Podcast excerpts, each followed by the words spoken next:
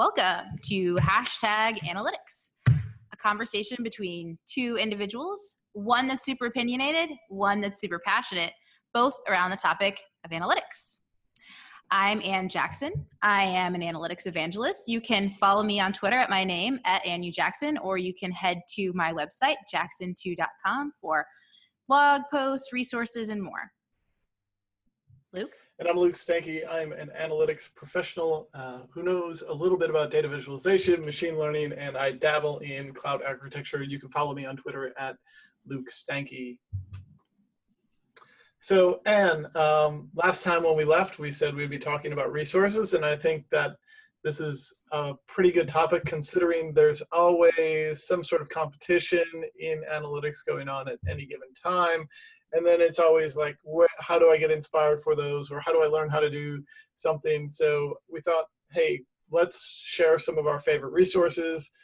Um, and given that the Tableau Iron Viz is going on right now, I thought maybe you could help me out and uh, provide me some of your favorite places to get inspired. Yeah, so I, I, love this topic. I'll put it that way. I love this topic because you're right. I get asked it a lot. Um, where do I go for resources? How do I get better? How do I improve? There's a whole wide spectrum when it comes to resources. And I think part of what we're going to be doing is I have a list. I know you have a list. We're going to be sharing that. But I figured I'd kind of start off and say that when I talk to people about resources, I don't know about you, but when I talk to people about resources, Luke, I like to probe a little bit deeper and ask them what it is they're looking for. So, as an example, if they're looking for technical resources, right? I want to get better at X. So, you know, we're prominent in the Tableau community. I want to get better at Tableau. Uh, some of the things that I will say if you want to get better at Tableau are, you know, there's books out there, there's blog posts, there's resources. I try to point people to do things that are very hands-on. Um, something mm-hmm. like Makeover Monday, our big, you know, our baby um, Workout Wednesday. What about you when it mm-hmm. comes to technical resources?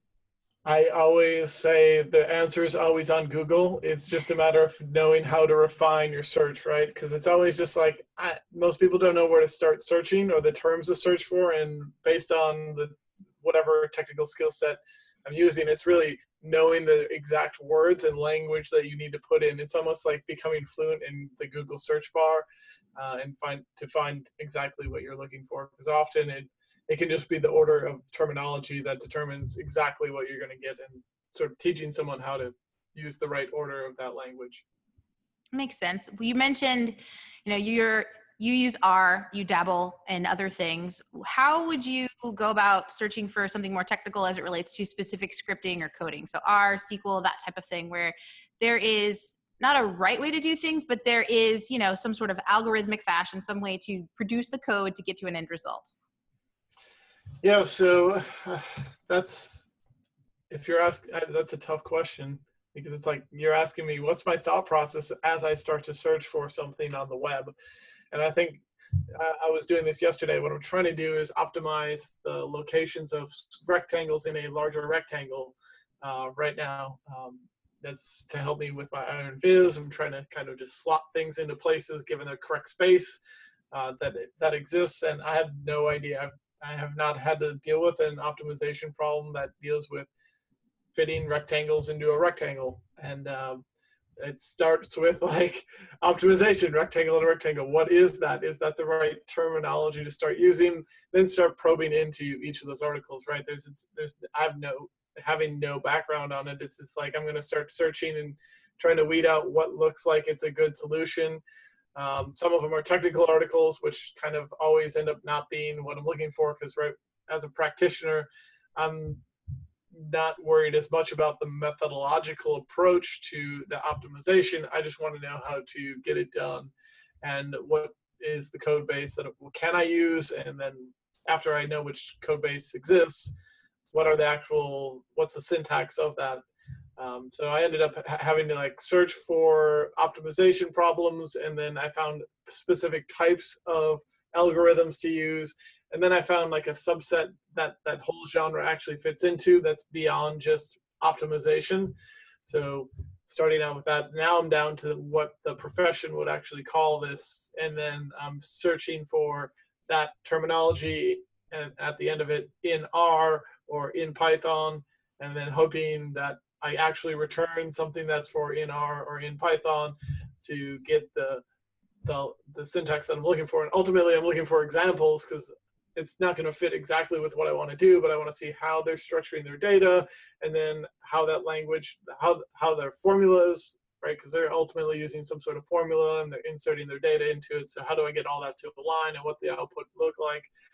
Um, and hoping to find one tutorial. That's always what I'm just trying to find because you can build off from there it's so hard to to try to find those types of tutorials. It's just like technical information is really tough. But anyway, like if I was gonna do this and where I'm gonna start, uh, there are some really good blogs in R. Like there's R Weekly, which is a weekly digest of all the best things that are coming out in R in a in a given in in a given week. A lot of them are hands-on, so you're able to take a look at other practitioners as they are so nice uh, kind of like R and Tableau, I always find have really strong community where they're always posting about what they're doing. So I'm able to find exactly what I want from that.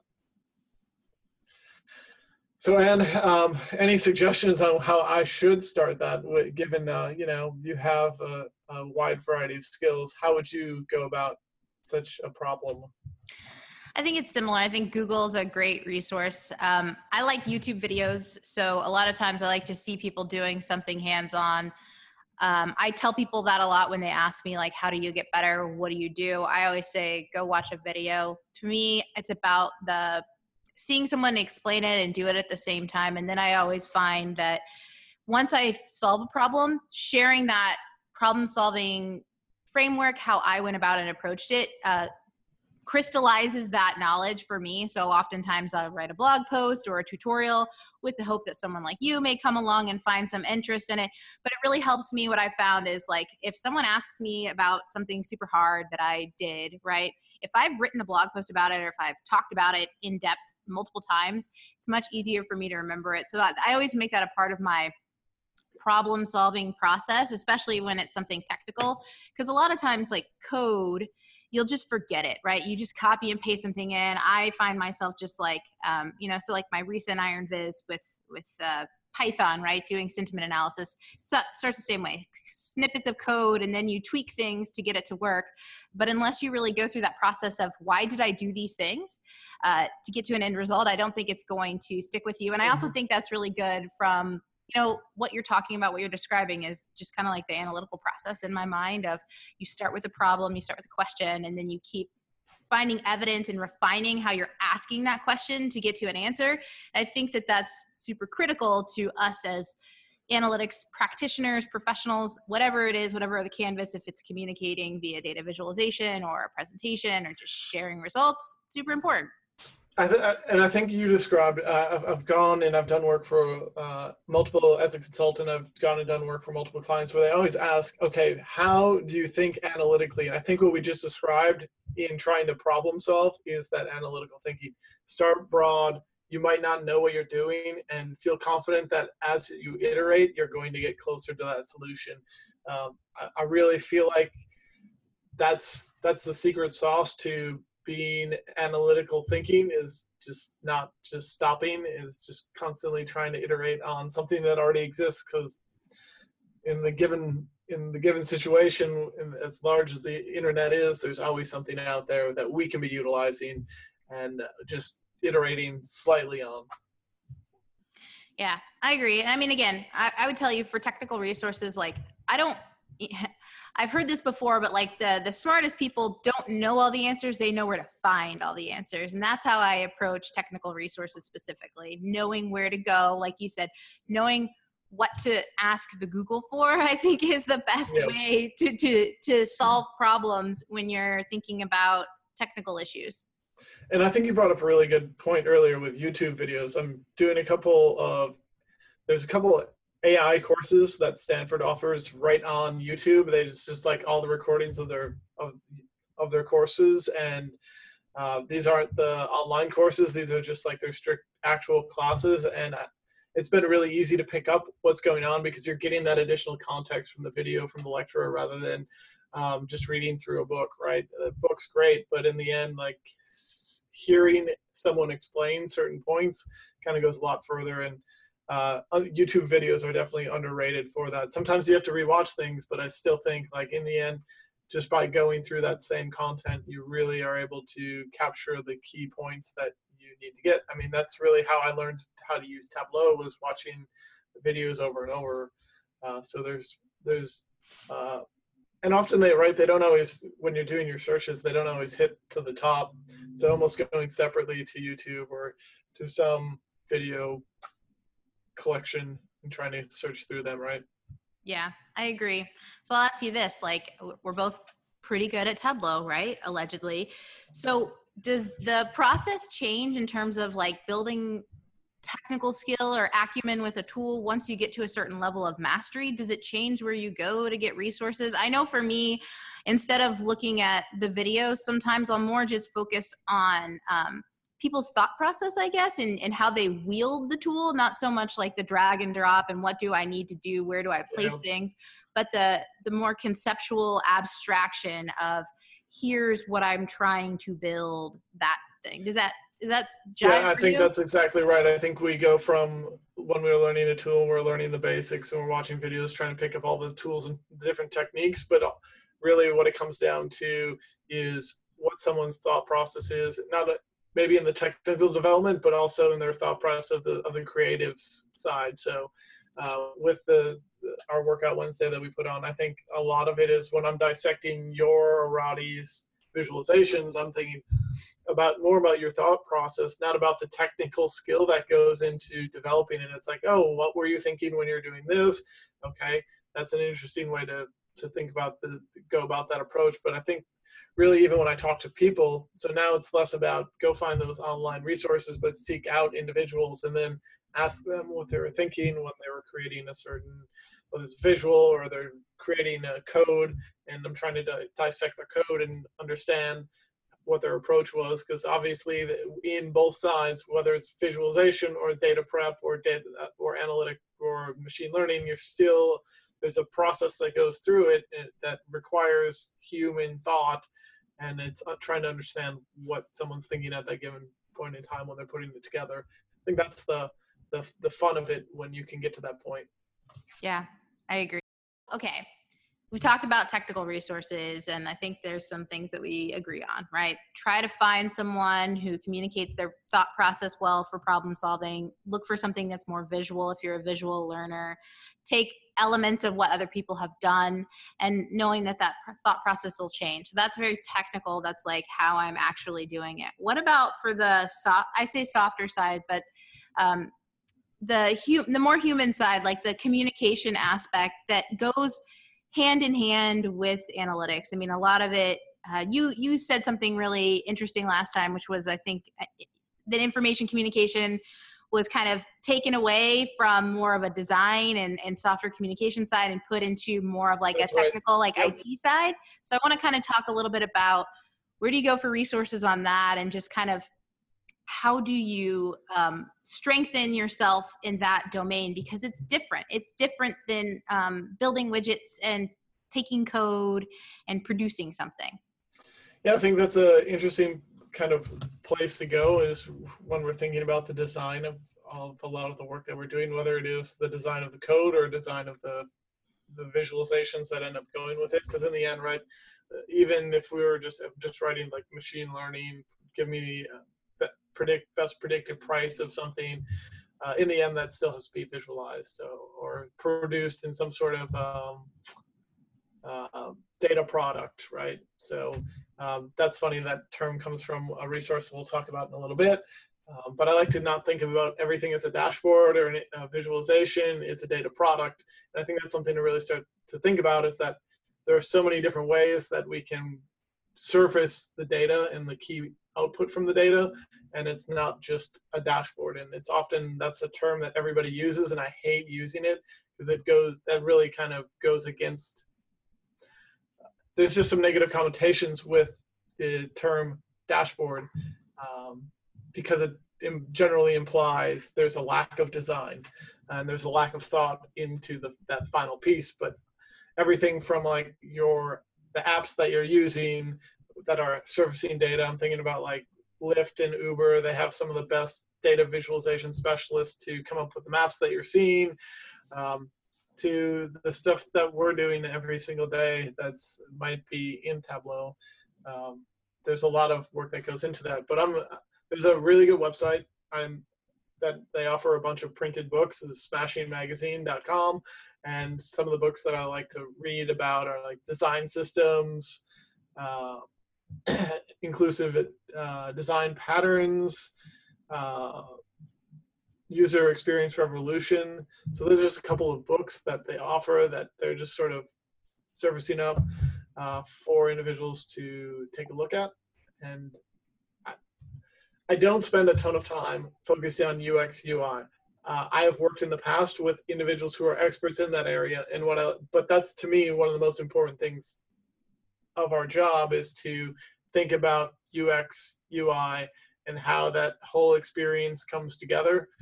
Um, there's just not enough time uh, typically spent specifically when we're talking about data products.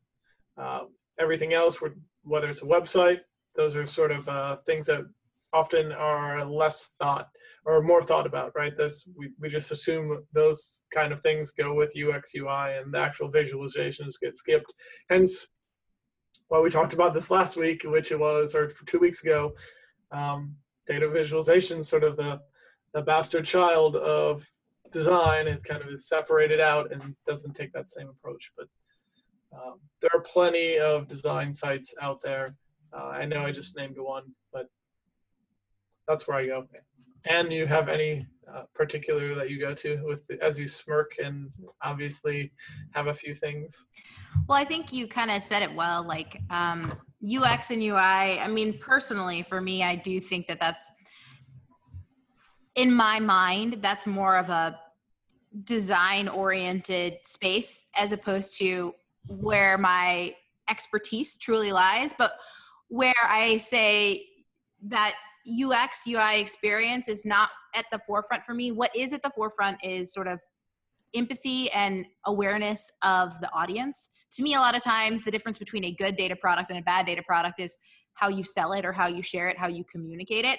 So mm-hmm. I think that um, as I've spent more time in this domain, I've focused a lot of my attention on people like Edward mm-hmm. Tufte and Stephen Few, which I know are like heavy hitter names and people have varying opinions, right? Like, exactly, right? But you can't get away from what it is that they do. I mean, Edward Tufte is probably even better because he's so tongue in cheek about things that it's very appropriate to understand someone that takes it to a certain extreme to prove a point, to analyze a situation, to describe things. And if you can dial it back a little bit and understand the heart of what he's saying and you know apply it right i, I kind of feel like he's a little bit of a zealot sometimes but there's a lot of good intention there and i always think that um, those are really good resources and i i focus on empathy and audience right I may not be so great. Like when I think about UX and UI, I think is it should it be a radio button? Should it be a drop down? Where should it be visually for it to have the most flow or breathing space. Those are things I love. Those are things I think about. I you say it like that, but I think about it as which has the when we think about the the style of it and the location, which is where is it going to have the best impact? And yeah, I think it's it's more about more than just the whole the view of it itself and does it look pretty, but really is it foundationally going to be impactful given the location of it? Yeah, and I, I agree with you. I think that's important. I, I agree with you that I, that not enough emphasis emphasis is placed on that area. And if I am limited for time, um, beyond having you know something very analytically sound, right? You have to have the sound data product to to get anywhere, right? It has to have some sort of depth to it to even be worthwhile. But I would rather spend you know most of my energy um, explaining to people the purpose behind whatever it was that was developed. I like to use the this is the big book of dashboards term, the multifaceted analytical display. I really like that idea as opposed to a dashboard. I think that communicates better what it is that I sp- tend to spend my time doing. But if I can spend time working with a person to say, here's what you can use this multifaceted analytical display for, here's some of the things that you can unearth. As I'm going through it, here is how I envision myself in your shoes, using it to solve my everyday problems, I find that that is where you get the most utility and benefit out of the act of building whatever it is. And mm-hmm. specifically, I think Stephen Few and Edward Tufte really have nailed that down. Stephen Few, I love the guy more for being very blunt and straightforward about the proliferation of data, the prolifer- proliferation of analytics, but the lack of quality that we're still seeing with it. That we've got this these massive amounts of information. We've spent years and years acquiring things to what end? Not to get any smarter, right? We're still not accurately and effectively applying it. From my perspective, go ahead. I, I, I think that's right. I actually wrote that exact same thing down um, when we were when I was prepping for this. Is that it was sort of like okay, there is one thing that we need to discuss in general, which is the data products that we're producing that are multifaceted. How, how, what was the term again? Multifaceted. multifaceted analytical display. You can stick with analytical display. I like analytical yes. display.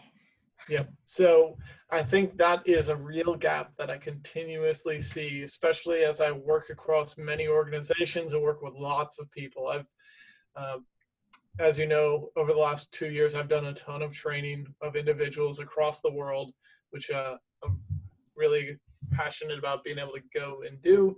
Uh, but um, looking at the quality and the misses and knowing that there are some easy resources that they can go to right away to sort of scale up. And we're, we're not talking about a ton of effort in order to get those analytical displays up to a level in which they should be.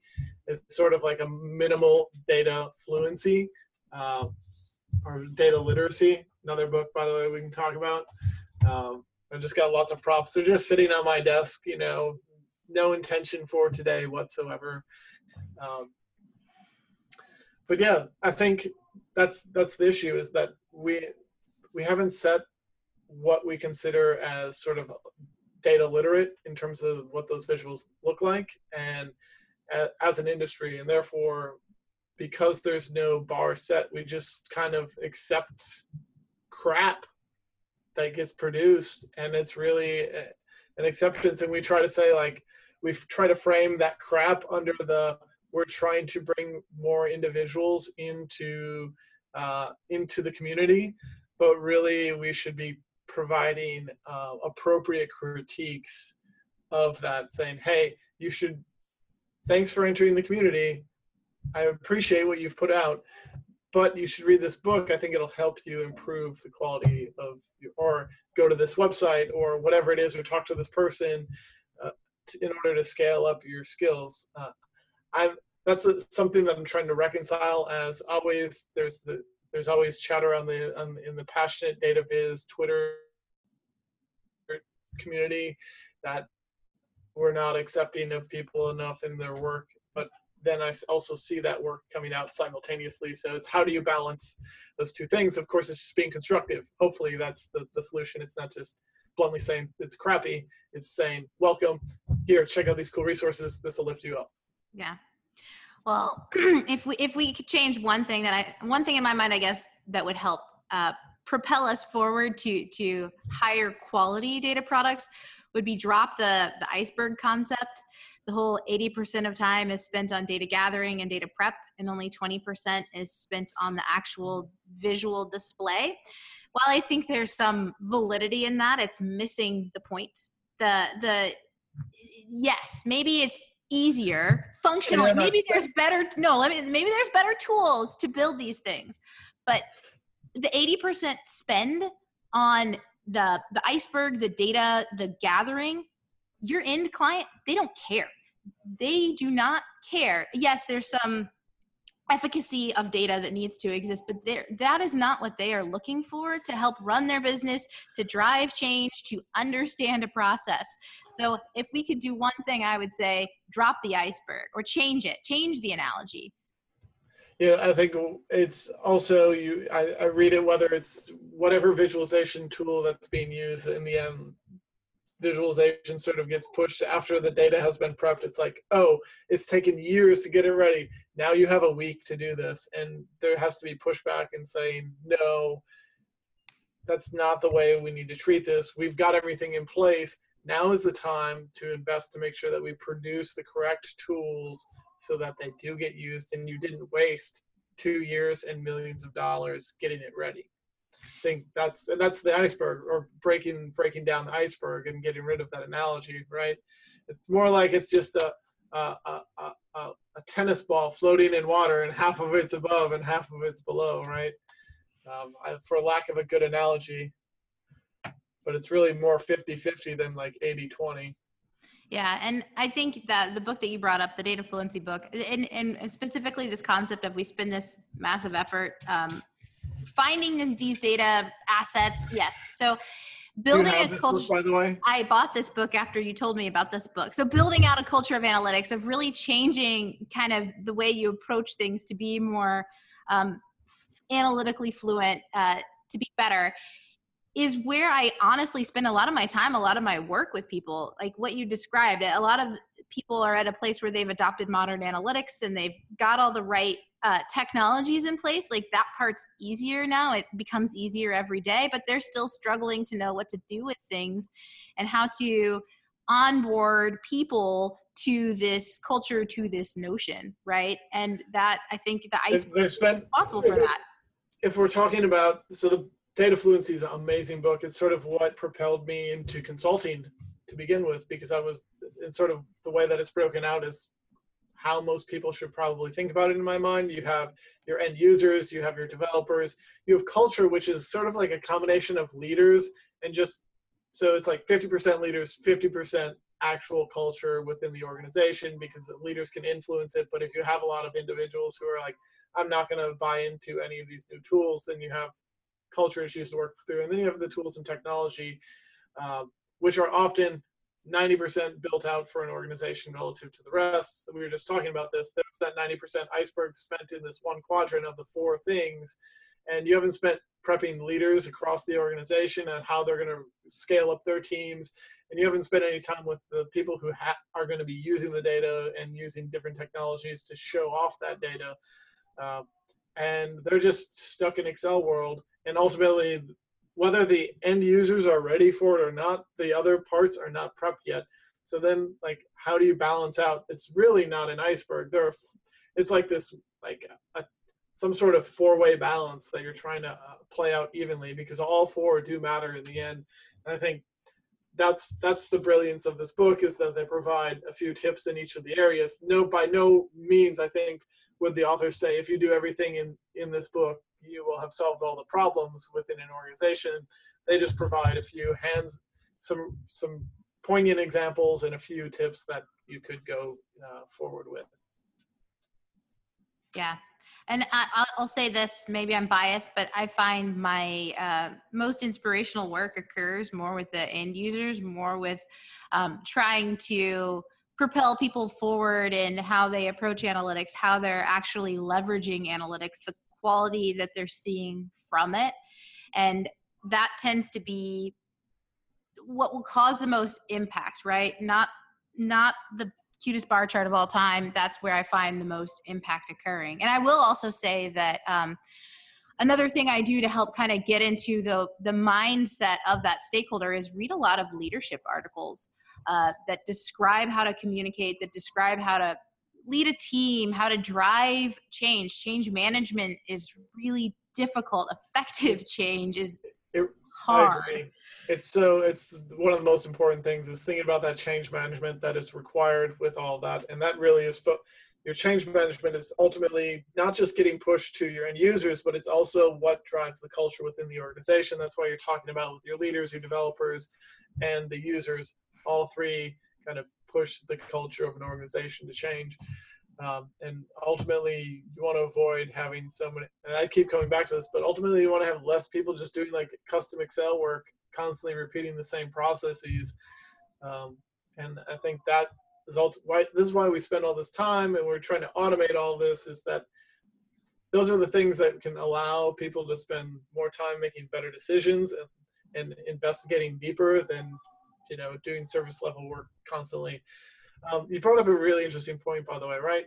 It's how you the one thing you really enjoy is working with the end users and you had a couple resources. One resource i think of is IDEO uh, which is an organization. They have what's called the field guide to human centered design. So it's thinking about how individuals are going to experience and work through not just data but anything in general and that the human experience of it. I think that's a really great resource for people to sort of take take and take a look at in order to start thinking about it if they haven't done this already. The best part is you can download the PDF for free. All you just have to do is um, sign up and then you can just log in for free. I'll have to go do that. I have not done that. I've, I've, I'm lacking in that area, but yeah, like, again, I read a, it's probably one of the things that strengthened me as just a, a a, person right as a professional is is focusing on the stakeholders and how they get um, things communicated to them so that they they make an impact. I think you find that a lot in in leadership articles. One of the things that i did this is a this is more of a tip than anything is i retuned my terrible facebook feed to only have business articles in it so that if i was on facebook and i was going through it it would be people like simon sinek uh, you know uh, always saying you know very leadership oriented things very high level into things like articles about Elon Musk, like the types of emails he writes to his team to uh, draw about change or to talk about, you know, what a high performance team culture looks that, like. That, that, also sounds like something that just generally inspires you. You're like, I just want to have an inspirational face. Yes, yes, it so, is. so just so everybody knows, Ann Jackson is inspired by how Elon Musk writes an email.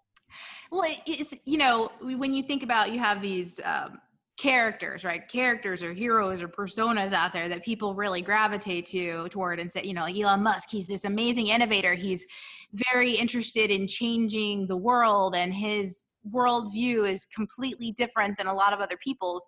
Knowing how he he writes an email can be can be really effective and it's also a great use of your social media time right? Um, having something passive like that that you almost game it makes it you know kind of fun and less like you're doing work. That's another thing i always think about when you're trying to like get better when you're thinking about resources how do you make it fun and not like all right i'm studying because college is over school's over we have jobs we're we're doing this stuff all the time but if you still want to learn and get passionate about things and take it to the next level how do you do that in a way that's not um, boring and bland? And i think gaming your facebook feed's one of them twitter i think is another one.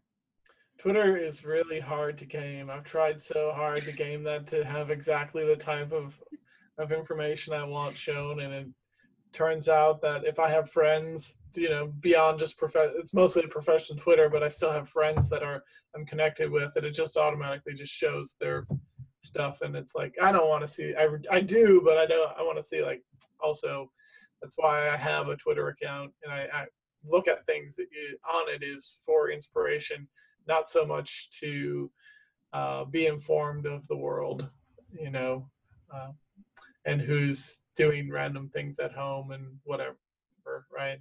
That's what are you getting so that brings up to like what do you get inspired by? Where do you go? What do you seek out um, to get inspired? Okay, so for me as a person, just to get inspired to do anything, this is going to sound kind of silly, but I like to read a lot of um, motivational type books that are really about empowerment. You could call them self help. I don't like to call them self help, but I really like to read those because a lot of what that talks about is I know, right? And you need to get jacked up constantly by some motivational books under the self help in any given bookstore, but that's not what they are. They're just well, they're not. So I, they're mantras, right? So, uh, you know, a good one that I have uh, is called Rhinoceros Success. It's probably like a hundred pages, and it's about pr- imagining yourself as a rhinoceros and just plowing through challenges.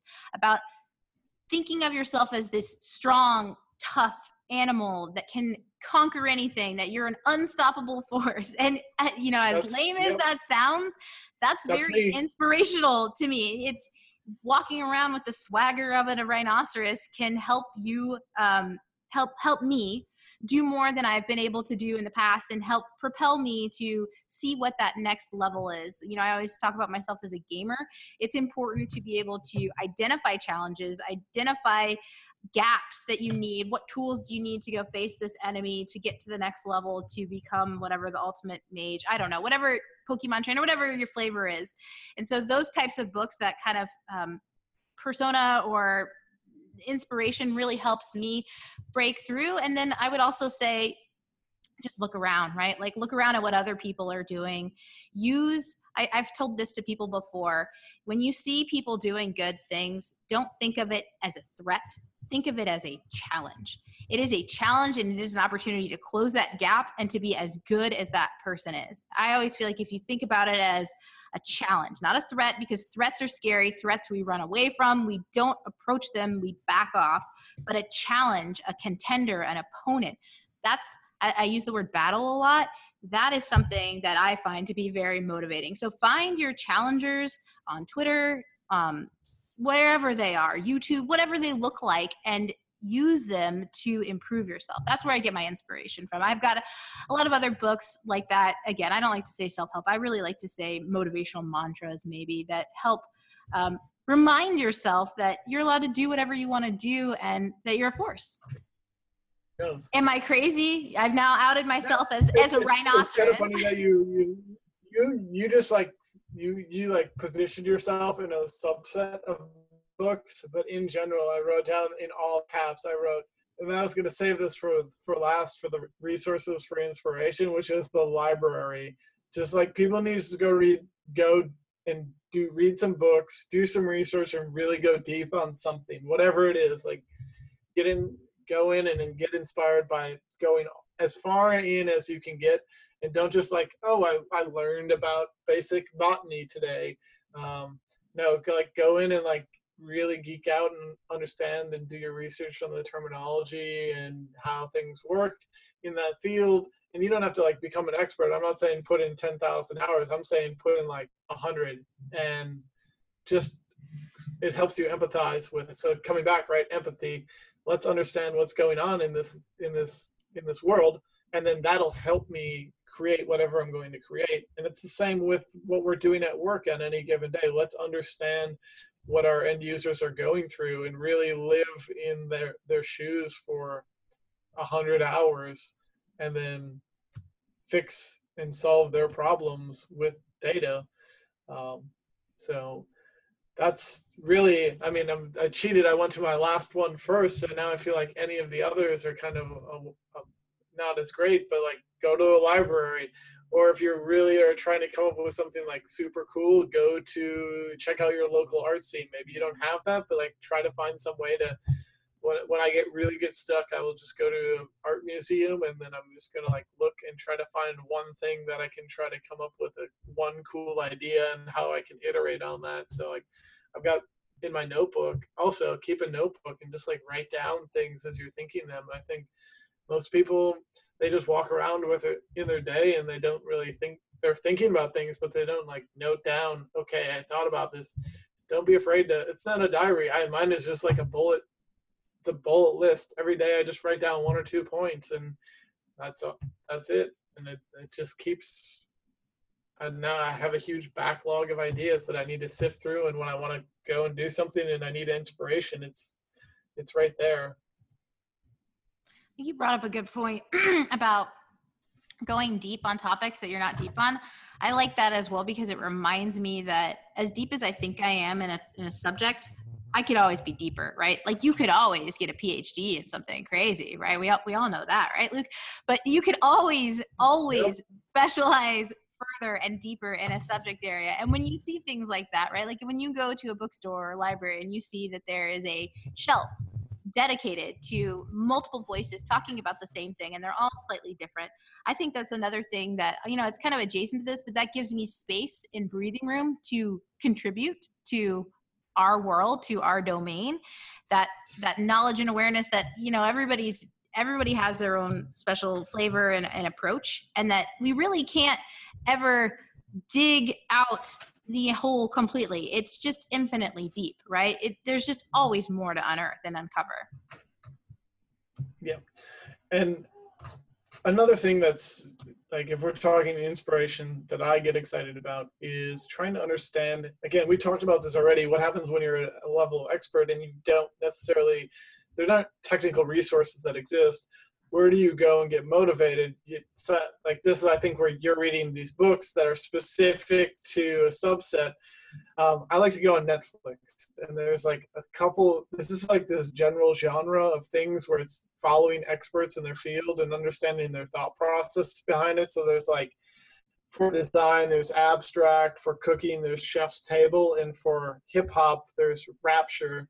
And when I'm watching those, I'm not like, oh, I wish I was living the life of those individuals. I'm thinking, okay, what's their thought process as they're doing this? And they're sort of explaining sometimes their thought process, and it's it's really gathering insight on how professionals, true true experts who have put in more than 10,000 hours, who have become these elite level individuals in their skill, what are they thinking about, and what is their approach? And I think that's the differentiator, right? It's not so much in technical ability; it's in that thought process. Yeah, yeah, I, I I'm hearing the word athlete, right? And then growth mindset. Those are the two things. If you approach it like an athlete, like an athlete can always get better, right? Like there's always a new goal for them to achieve. Their coach is always pushing them to to you know, run faster, jump higher, whatever it is. And there's always more work to be done, always more training to be done. And and then you think about your body, it's always changing, right? So you always have to adapt to it. And that's where I think the growth mindset comes from is you always have to be very adaptive to your environment and that's what's going to keep you moving forward once you get to a certain level of what I'll call awareness, I guess, in, a certain domain or field.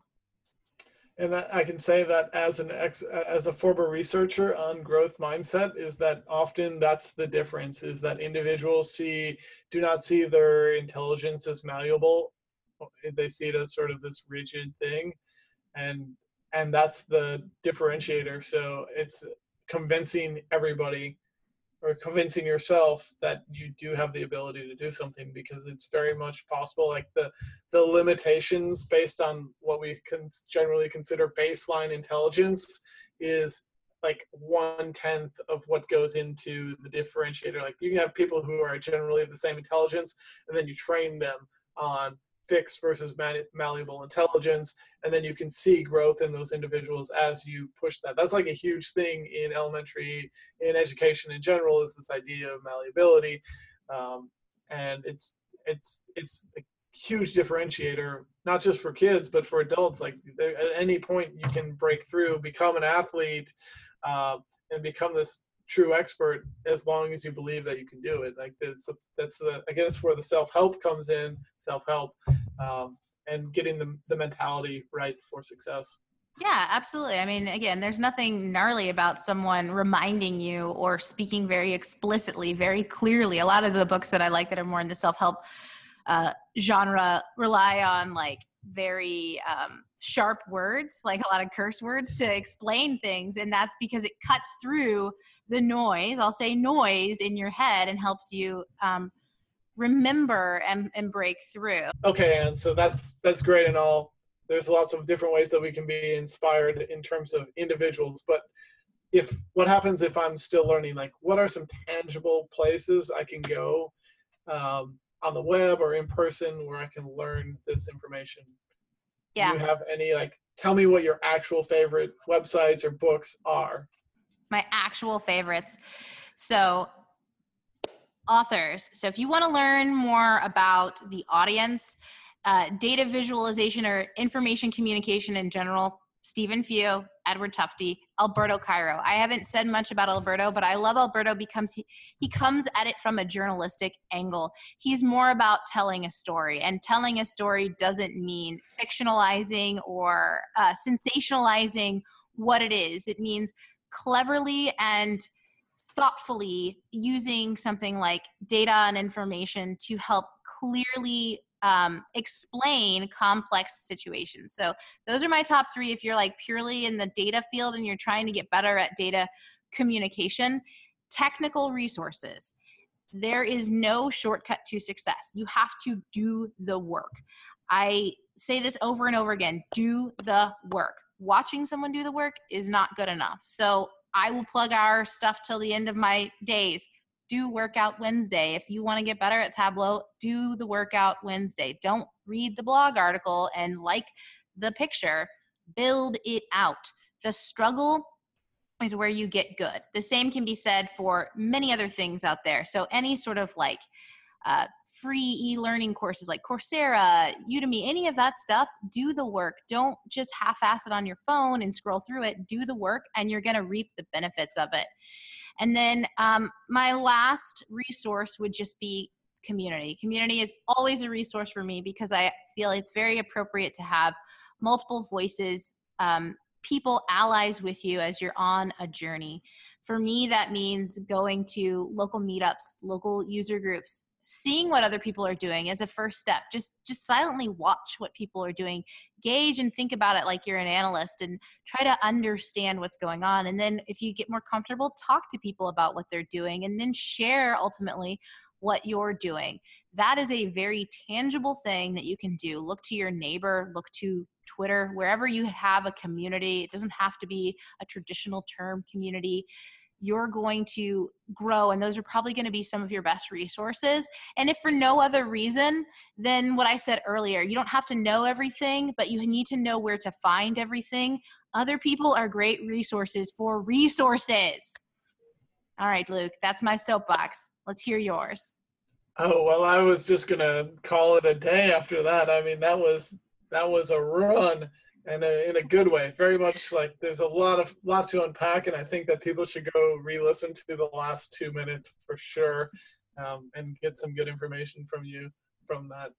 Um, but I'm just going to keep this simple, right? So, if you're looking for general books to be inspired, like once a year, there's the the best in American infographics, even though they're not all American infographics. Like you can go and check these out, and gives you sort of some general ideas, or you can go to like uh, the information is beautifulawards.com backslash showcase, and you can look at also of sort of the best of for a particular year, and then you can break that out in, into uh, individual areas.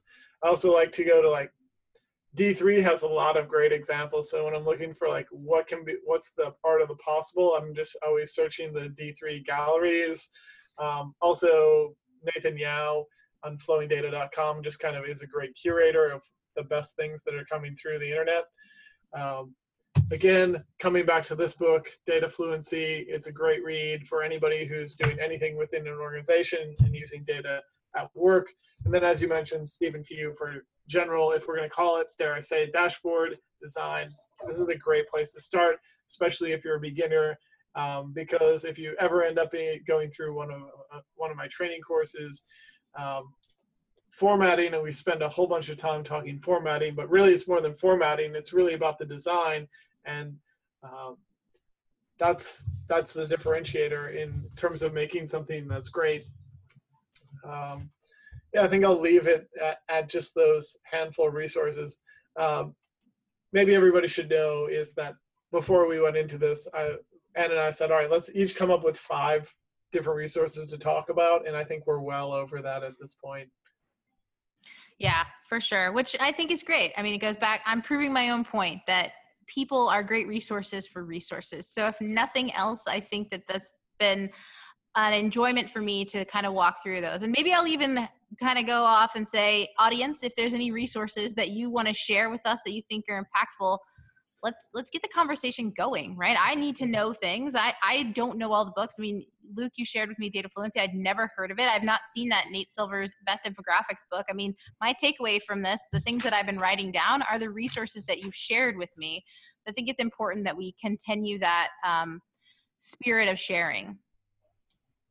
Absolutely and i think what we can do is we can if people are sharing we can share our what we've heard the next next episode. We don't have a set. We have a, for next episode. We haven't decided exactly what the topic is. We have a couple of different options. Uh, maybe working through a possible guest to have on on the show. Um, but that's that's really what we want to do is continue to make this a conversation and not have it just uh, the Ann and Luke talking at people and espousing on their soapboxes half hour. No, no that is definitely not what we want. Minutes. Fair enough. All right. Well, I think we've kind of covered the full list of things. So, should we call it a wrap? Yes, we should. Bye, analytical people. Bye, everybody.